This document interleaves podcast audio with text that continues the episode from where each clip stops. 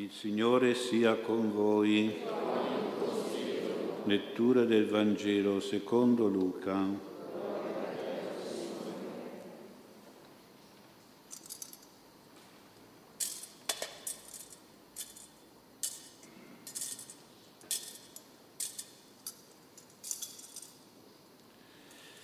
In quel tempo il Signore Gesù, alzati gli occhi verso i suoi discepoli, diceva, Beati voi, poveri, perché vostro è il regno di Dio.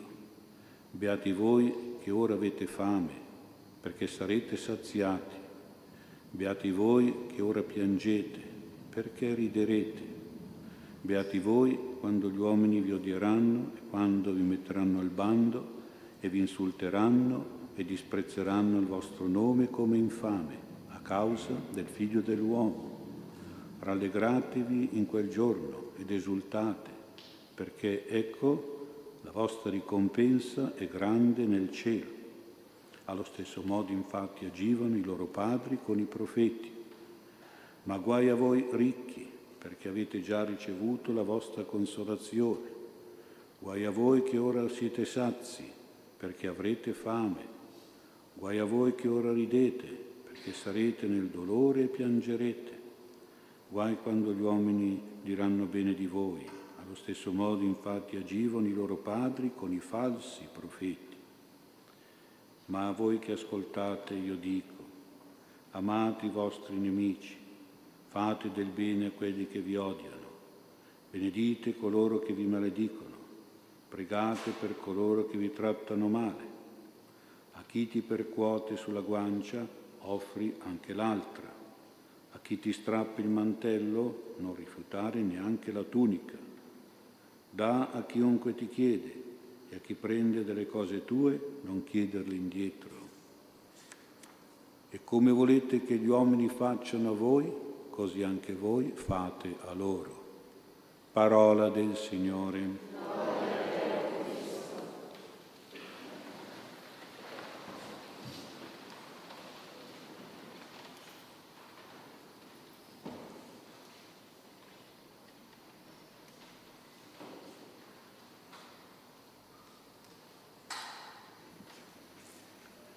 Sia lodato Gesù Cristo. Il Vangelo di questa domenica è un esempio concreto e forte del capovolgimento, del ribaltamento, del rovesciamento che Gesù ci chiede circa il nostro pensare, la nostra mentalità e circa i nostri istinti, i nostri impulsi emotivi se vogliamo veramente essere evangelici e cristiani, ma soprattutto se vogliamo arrivare ad essere eroici e santi. E allora vediamo questo capovolgimento di pensieri e di sentimenti attraverso un confronto, perché il confronto ci aiuta a capire le differenze e a capire anche gli aggiustamenti che dobbiamo dare il nostro modo di pensare, il nostro modo di sentire. Il nostro pensiero, per esempio, ci fa dire beati ricchi, chissà quante volte l'abbiamo pensato e detto, beati ricchi perché hanno tutte le cose di questo mondo. Gesù invece ci dice il contrario, guai ai ricchi, i ricchi nel senso di egoisti, sazi, soddisfatti delle cose materiali e beati i poveri, poveri nel senso che sono modesti, sono generosi a tutti i bisognosi. Il nostro pensiero ci fa dire beati i gaudenti, quelli che si divertono, che se la spassano, che ridono.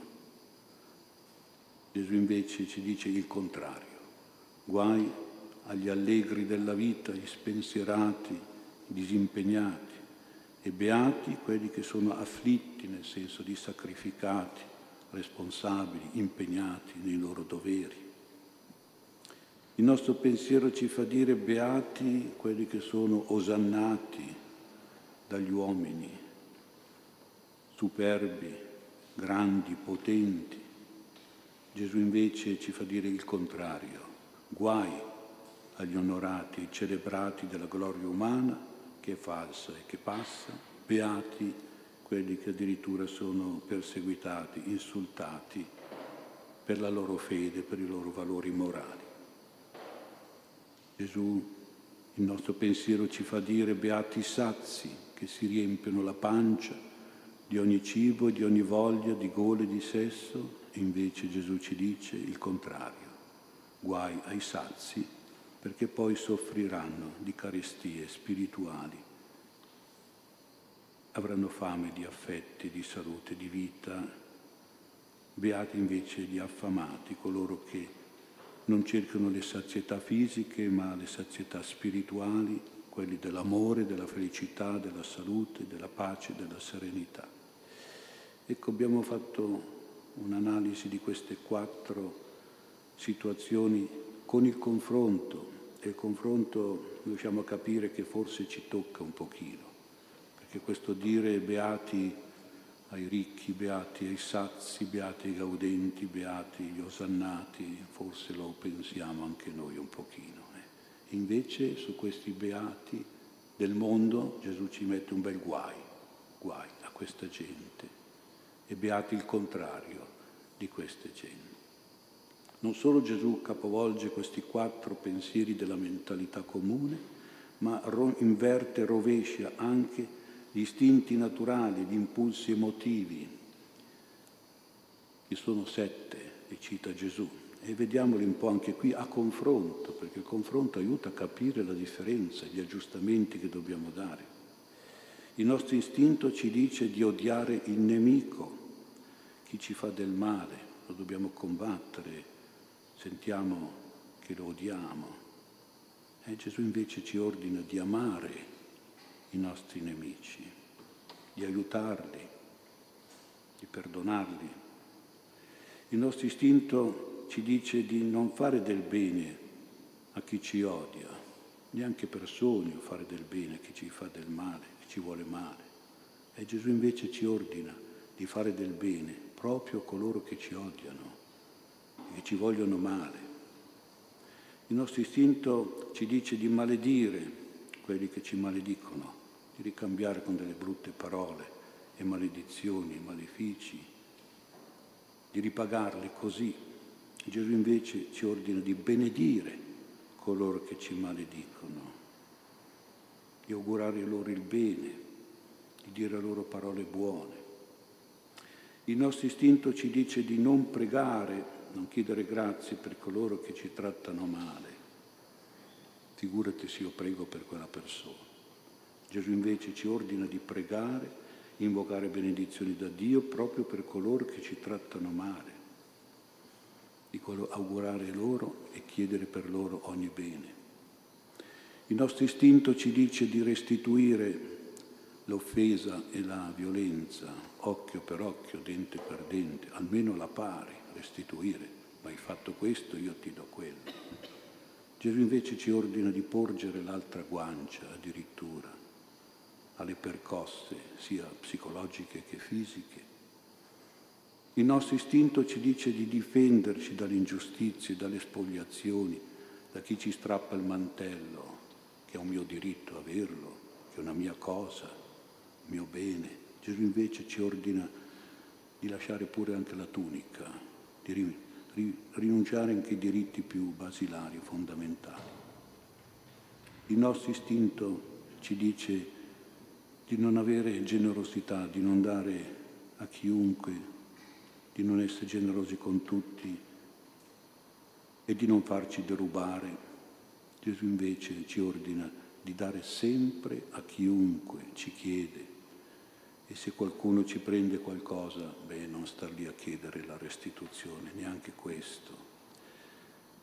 Mi, sa che quante volte abbiamo sbagliato in tutte queste reazioni anche noi. Non è facile comunque, è duro vincere la rabbia, vincere la vendetta.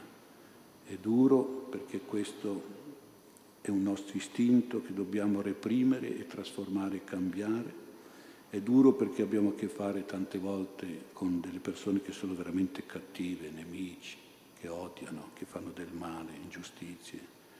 finché si è buoni con i buoni e con gli amici siamo tutti capaci, ma essere buoni con queste persone è proprio duro, ma è quello che ci chiede Gesù nel Vangelo.